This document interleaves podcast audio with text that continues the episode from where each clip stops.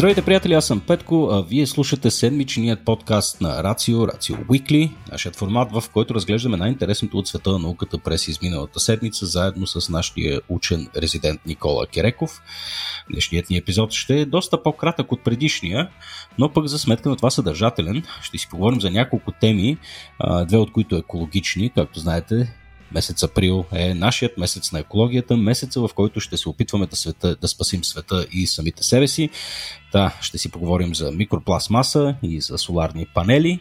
А, и една много интересна тема, която всъщност и ме лично ме засяга, а именно защо качваме килограми, когато отказваме цигарите.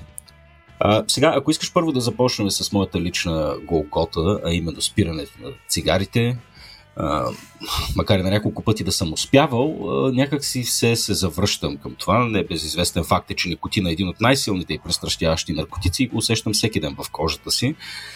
А, но така пък едно от нещата, които често пъти пък спира хората да се откажат от вредния навик е факта, че когато го правят, те рязко напълняват.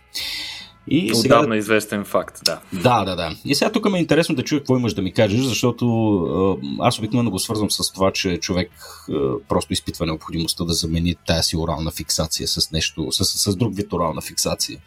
Нали, в този случай е по-хубаво, може би да тъпче дъвка, но аз също почвам да се тъпча, просто съм надарен с един много хубав метаболизъм, който не ми позволява да дигна кой знае колко килограми, но не при всеки е така. Във всеки случай, Никола, какво ни казва науката за този процес? Напълняване след като откажем пушенето? Да, първо за тютюнопушенето, ти добре го спомена, че това е един от най-често разпространените а, форми на зависимост по света. Ужасно много хора, в зависимост от различните региони на света. А, разбира се, проблема е с различен мащаб, но както знаеш, в Европа мисля, че по България и Франция сме май първи а, през последните години, докато съм следял класацията. Гърците, а, гърците. Гърците мисля, че са гърците, топ винаги, да. И, и, и, и гърците, да. И гърците са там. А, всъщност това е една от а, водещите причини за смърт по света в интерес на истината. Тютюнопушенето допринася до голяма степен за високата смъртност, а, като а, се установява корелация с най-различни други заболявания и а, здравословни проблеми, които се появяват вследствие на този неприятен порок.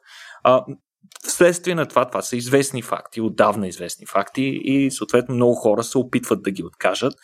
И наистина покачването на теглото е може би една от основните пречки. Това е отдавна известен факт, даже са правени редица научни изследвания, които установяват, че средното покачване на килограми при повечето хора е между е около 10 кг на година. И това създава много сериозни пречки особено сред нежния пол, разбира се, които, за, за които всеки килограм е жизненно важен. Сега, а, това, което а, искам да ви разкажа, е едно много интересно изследване, проведено от израелски учени от, а, едно от един от най-елитните научни а, учреждения в страната. Това е Вайцман института. Те са провели много интересни експерименти с мишки, при които а, те им поставят, а, слагат а, маркуч, който вкарва цигарен дим директно в клетките на клетките същества, които съответно са принудени да пушат, Петко. Та, а, когато спрат дима, обаче, това, което те установили при животните е, че те, също като нас хората, рязко покачват теглото си. Сега, логичният въпрос, който и ти посочи в откриването, е дали всъщност ядат повече, дали се тъпчат, наистина. И в случая с мишките, всички тези неща могат да бъдат строго контролирани и учените са установили, че не. Всъщност, количеството изядена храна и нивото на натоварване дори на животните е абсолютно идентично. И въпреки това, те рязко качват килограми. И тук вече нещата започват да изглеждат много познато. Много наши приятели, които са а, отказали наскоро цигарите и са покачили а, съответно килограми. А, може да ги чуете как се оплакват, абе не ям повече човек, не ям, пак качвам. Е, какво всъщност се случва? Това е много, много интересно.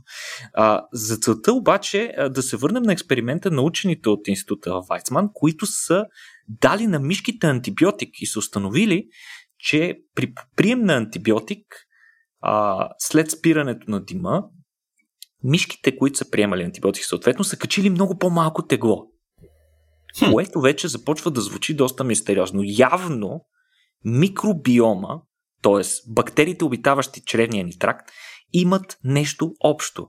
И в случая, конкретно мишките, а, микробиомът при а, лабораторните мишки, тъй като и те имат микробиом, е около 90% сходен с човешкия. Така че резултатите, които получим с тях, можем до някаква степен да, бъд, да се екстраполират и за хора. Тук трябва да въведем един интересен термин, Петко, който се нарича енергийно извличане. Енергийното извличане представлява способността на тялото ни да извлича различно количество енергия от едно и също количество храна. Сега вече знаем, че това до голяма степен зависи от бактериите в нашия чревен тракт, които или ни помагат, или ни пречат да освояваме определени хранителни субстрати. А, сега, някои хора очевидно извличат повече енергия, докато други я отделят повече с изпражненията си. Между другото, това е установено, че когато а, храната е в голямо изобилие, а, има различни механизми, които намаляват а, приема на, на енергия, на абсорбирането на хранителни вещества вътре в, в самите ни черва. Докато, примерно, когато, да кажем, в някои страни, където а, приема на храна, приема на калория е доста по-ограничен, а, съответно хората имат много по-активни черва с много по-гъсто разположени микровили. Това са едни микро, миниатюрни пипалца от вътрешната страна на червата, които многократно увеличават а, а, площа поглъщаемата площ на, на червата. А, та при, при тях а, тези микровили са много по-нагъсто, отколкото при един средностатистически европеец. Ма това е много интересно. Аз, а, значи съществува такава адаптация, при която когато има изобилна храна, а, реално а, хората, така тялото извлича по-малко калории и полезни вещества от нея или вещества изобщо от нея. А когато сме гладни или когато има системен, системен недостиг, тялото се научава да извлича повече. Това ли обяснява всъщност и тези епидемиологични наблюдения, че когато в една страна рязко влезе Макдоналдс, и така популацията не е адаптирана към подобен вид храна, ефтина и изключително висококалорична. И поради тази причина сега имаме островни държави като Самоа, Тонга, острови в Карибите, където така, нивата на затластяване са чудовищни а, след навлизането на подобни фастфуд вериги. В това, което казваш, има абсолютно много голяма логика. Разбира се, трябва да се направят допълнителни изследвания, за да можем ние да твърдим това с категоричност, но наистина по-високо калорично плътната храна, т.е. по-лесно освояемата храна, с която на, на грам храна има повече калории, а, очевидно ще се освоява по-бързо от тялото и ако то не е свикнало да приема такава храна, в първоначалните етапи на адаптация към нея а, е логично да си повишат теглото. Но тук по-интересното според мен е, че освен директните отговори и адаптации на нашето тяло, очевидно нашите партньори, нашите а, постоянни обитатели, а, чревните бактерии, имат доста общо всъщност с целият процес. Бактериите всъщност в жизнения си цикъл отделят много метаболити, които влияят на много неща. Но като тук няма да цитирам изследвания, но нещата, на които влияят, варират от апетита чак до нашето лично настроение. Та, оказва се, че някои бактерии изцяло променят поведението си, когато са изложени на цигарен дим. Конкретно учените са установили, че се променят нивата на два ключови метаболита, които се произвеждат от тези бактерии и тези, метаболити директно влияят на енергийното извличане, на, нивото на енергийно извличане, което се поддържа от нашия храносмилателен тракт. Когато започнат да пушат, това е отдавна известно, хората губят много ряз, рязко губят много голямо количество тегло.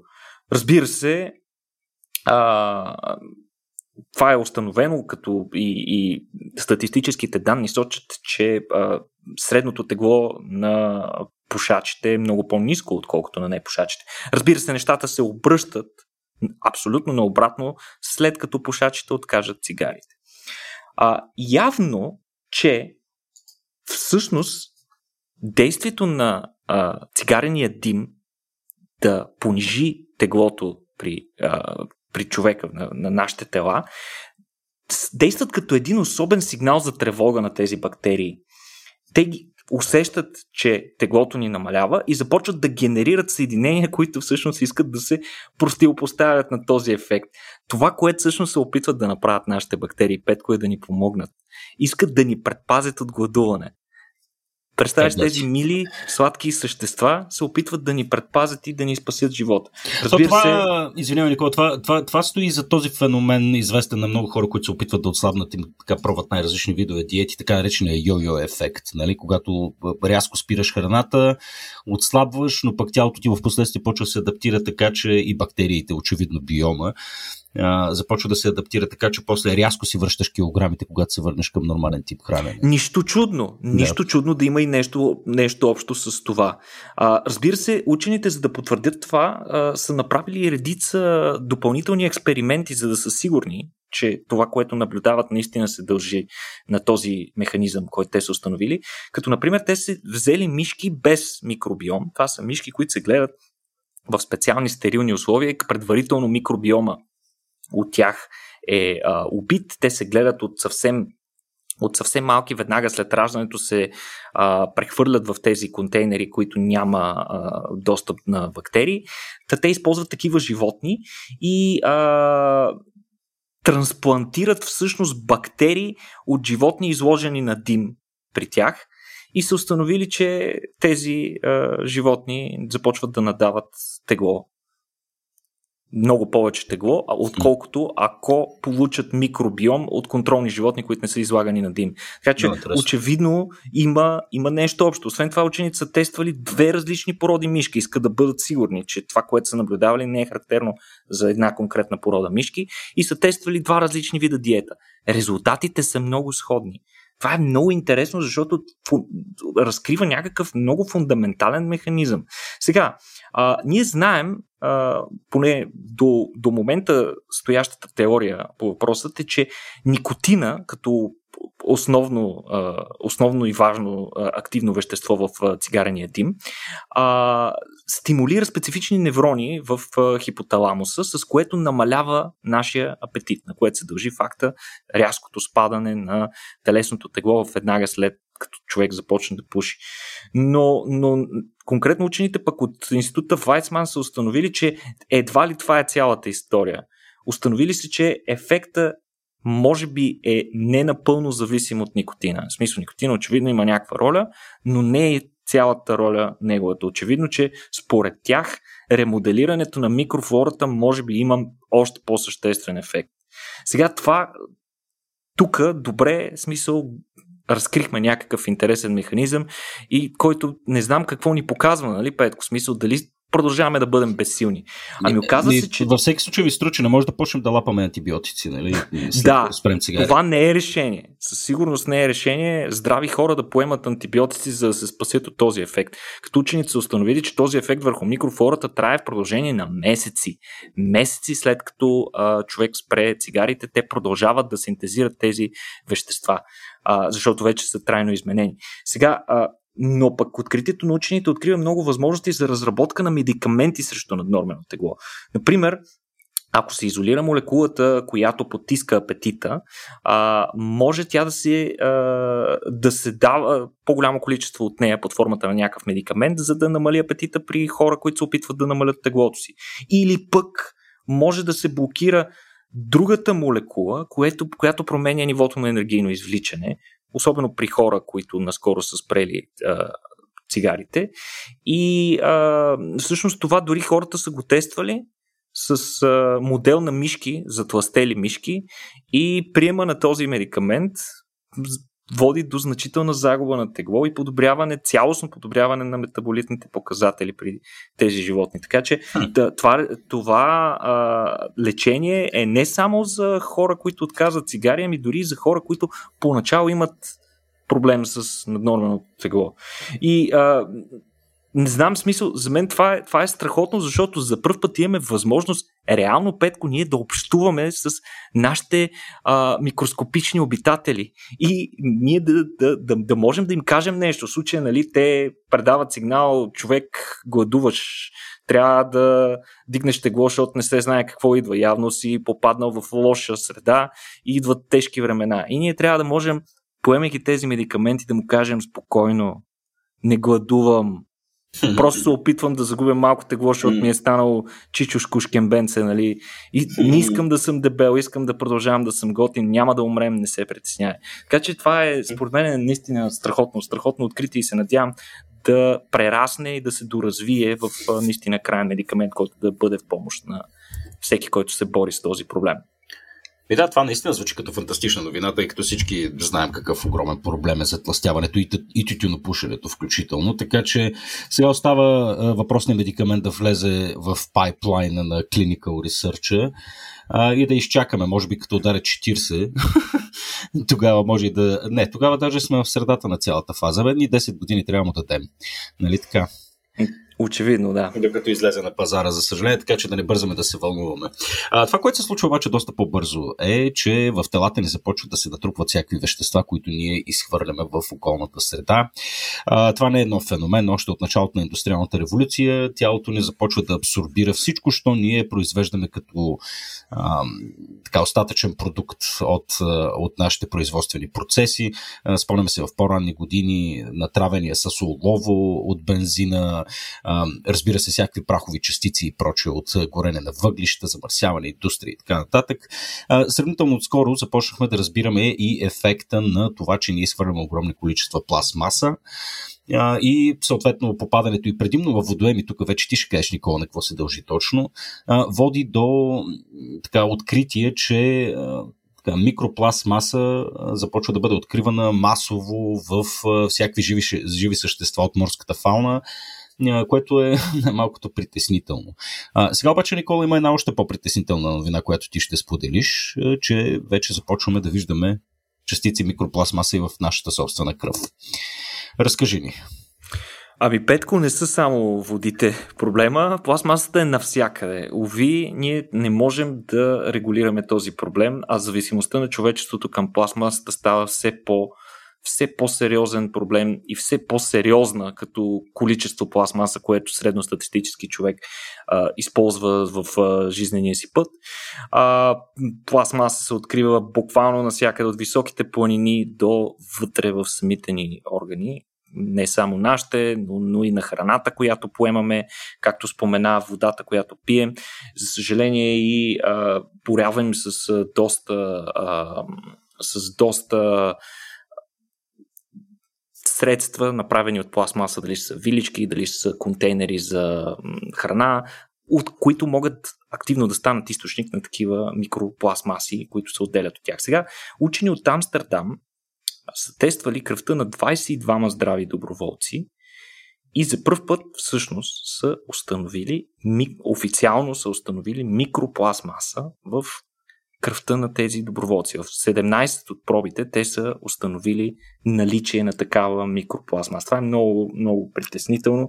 Мисълта, че вътре в собствената ни течна среда на организма, това, което ни дава храна и ни осигурява живота, в него плуват и парченца пластмаса. В смисъл, очевидно, наистина не можем да избягаме от тази пластмаса и трябва да започнем да го решаваме този проблем. Но учените, а, нали, откъде знаем, че това наистина е така. Един от сериозните проблеми в, по отношение на изследванията в това направление е, че това го казвам и като учен, а, голяма част от а, лабораторната, лабораторните съдове, които се използват, също са направени от различни видове пластмаса. А, как се правят изследвания, Веникол? А, така. Това е много интересен въпрос. За да, за да избегнат тези странични замърсявания, учените са направили всичко възможно да контролират източниците на пластмаса. Използвали са специални контейнери, които отделят по-малко пластмаса. Използвали са контроли, просто за да видят при нормални условия само в контейнер, без кръв, нали, колко пластмаса. Използвали са дори серуми от други животни и така нататък, за да, за да са абсолютно сигурни, че резултата, който получават е истински. Та, те са използвали освен това и два различни метода за определене размера и масата на установените пластмасови частици. И това, което те са установили, че а, горе-долу на милилитър кръв те се откриват около 1,6 микрограма микропластмаса, като в най-високата проба това е достигало до 7 микрограма. Това е а, притеснително, нали? Хиляди, а, хиляда пъти по-малко а, обем пластмаса има, отколкото кръв, но това не е никакво успокоително, Петко. А, иначе, а, каква пластмаса се установява в кръвта ни? Ами установява се основно, основ, основно два типа пластмаса са установили учените. Едната е полиетилен терафталат или по-известен като ПЕТ, който го има изопилно в дрехи, бутилки и други а, пластмасови неща, които ползваме ежедневно. Също така полистирен, който е характерен за контейнерите за храна, особено тези еднократните. А, много характерен, изработва се автомобилен интериор и дамаски от него. Доста голяма част от автомобилите са изработени от полистирен. А, от интериора на автомобила и също така в килими, мукети и така нататък. Това, което учените са установили, пластмаса в кръвта ни, нека да го напомним. А, очевидно е, че белите ни дробове и червата, които изпълняват бариерна функция срещу външната среда, откъдето идва тази пластмаса, изглежда не вършат работата си напълно и най-малките частички пластмаса все пак успяват да преминат през тази бариера от клетки и да навлязат в кръвта ни. Не е ясно какъв ефект, разбира се, би имало това може да има множество негативни ефекти. Например, редица експерименти при животни показват доста тревожни резултати. А, също така, предразположение към развитие на сърдечно-съдови заболявания е едно от първите неща, които ми излиза на мен в главата. Наличието на такива външни елементи, елементи микропластмаса, което изобщо не би трябвало да е там, а, може да кажем да ускори развитието на атеросклеротичните плаки по стените на кръвоносните съдове, с което да направи по-чести различни здравословни проблеми, като инфаркт и инсулт. А, например, може макрофаги или някои други имунни клетки, които а, се опитват да отстранят тези външни частици, най-често макрофагите конкретно се нагълтват с тях, а, това може да предизвика едно системно възпаление. Да кажем, силно нагълтания с а, такива частици макрофаг, той не може да ги смеля, тъй като той няма ензими, които смиват пластмаса. Затова за него това е сигнал за тревога. И той започва да отделя редица провъзпалителни молекули около себе си. Всички знаем, че по-голямата част от заболяванията в организма ни са пряко или косвено свързани с възникване на възпаление или с хронично възпаление, дълго поддържано възпаление на определено място в организма ни. Сега, другият, другото нещо, за което се сещам, са така наречените ендокринни дизруптори или ендокринни симулати, симулатори. Не, не знам точно на български какъв е термина, но това са съединения, които се получават при разграждането на пластмаси, а, те най-често се дължат на помощни вещества, които се добавят в процеса на производство на пластмаса, не директно на самия полимер, но те се съдържат в него и когато полимера контактува с течна среда, те се отделят в тази течна среда и особено, в, и особено силно в масно разтворими, примерно в храна, която има мъзнини. А, та, те съдържат вещества, които имитират функцията на хормоните, Петко, свързват се с същите рецептори, с които различни хормони, особено женски полови хормони, и по този начин нарушават баланса, хомеостазата на ендокринните ни, на ендокринната ни система. Говорим за натрупване на естроген, така ли? Ами, да кажем, като ефектите при мъжете са по-силни, отколкото при жените, но и при жените се наблюдават, разбира се, допълнителното количество а, е, допълнителното количество естрогени или, или техни а, производни а, също не е добре и при жените, като а, директно може да доведе до намаляване на репродуктивната способност и на двата пола, като това е абсолютният минимум. Разбира се, от тук на след не може да доведе до възникване на ракови заболявания, нарушаване на метаболизма, затластяване, какво ли още. Аз това, това съм го чувал, между другото, като обяснение за, сега не знам, видимо покачващия се стерилитет при мъжете.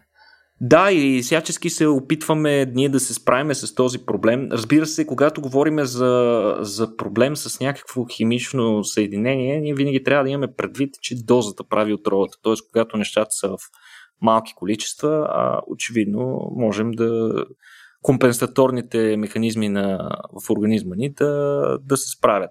Но очевидно проблема е много по-голям при някои групи хора, като децата са особено уязвими, тъй като в процеса на тяхното развитие и растеж на ранните етапи от живота им, отделянето на такива вещества или наличието на микропластмаса в кръвта им със сигурност със сигурност не е добра идея. Така че трябва а, при всички случаи а, да адресираме този важен екологичен проблем как и по какъв начин да намалим зависимостта на човечеството към пластмаса.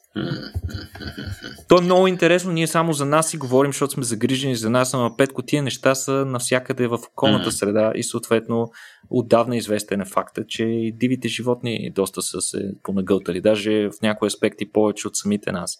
Особено животните в океана. М- страшна тъга. Добре. Ами, окей, да минем малко към по-оптимистични новини. Сега знаем, че въпросният преход, който трябва да се случи, нали, този дългия процес на научаване, ако още можем да говорим в контекста на някаква индустриална, постиндустриална информационна революция, че нали, технологичният прогрес продължава, но ние така се излагаме на непознати а, до, нали, поне до този момент ефекти. И този процес си тече постоянно. А, правиме нещо ново, което прави живота ни по-комфортен и в последствие се оказва, че то по някакъв начин ни вреди. Струми, че ставаме все по-добри, между другото, в това да, правим, да правим технологиите така, по, по-безопасни. И така типичен пример за това е нашия а, така, преход към альтернативни форми на производство на електроенергия, на енергия. И в случая, естествено, една от обещаващите технологии са, разбира се, соларните мощности. Тук има една добра новина, която ти искаш да споделиш. Ми тя по-скоро дали е добра новина. Добра новина е при всички случаи, защото определено има развитие в, на тези технологии и а, всъщност новината идва, че светът официално е достигнал 1 тераватт соларни мощности. Толкова огромно количество енергия до към момента човечеството добива от а, Слънцето. А, като 183 гигавата са добавени към общите мощности на човечеството само през последната 2021 година. До края на 2020 те са били около 788 гигавата. А, като съберем тези цифри, получаваме по-малко от 1 тераватт. А, затова учените са използвали едно приближение спрямо темпа на растеж на инсталирани мощности до сега, особено през последните няколко години и са установили, че някъде към началото и до средата на март месец а, ние сме достигнали най-вероятно а, 1 тераватт. Като а, предишната голяма цел, трябва да кажем, беше 100 гигавата и беше премината от Европа през 2015 година, mm-hmm. а, като Китай през 2017 също достигна 100 гигавата, а забележи САЩ достигна това ниво едва миналата година, през 2020 да, те там са, да. да. Пристрастени към бензина, малко е различно. Да, точно така. А, те са като всички нас са пристрастени към пластмасата, само че те са доста по-пристрастени към първоначалния източник на пластмаса. Това mm-hmm. са нефтените продукти. А, тоест, около половината мощности в момента се дължат на тези на Европа, Китай и САЩ. Да. А, иначе, а, вероятно, вече се произвеждат по над 1 петаватт часа електроенергия от Слънцето годишно което е от, общата, от общото количество, не представлява от общото количество енергия, което а, човечеството използва, което е годин, за година е горе-долу около 27 петаватт часа. Тоест една 27 от а, Mm. Това количество се произвежда от, а, с помощта на соларните мощности.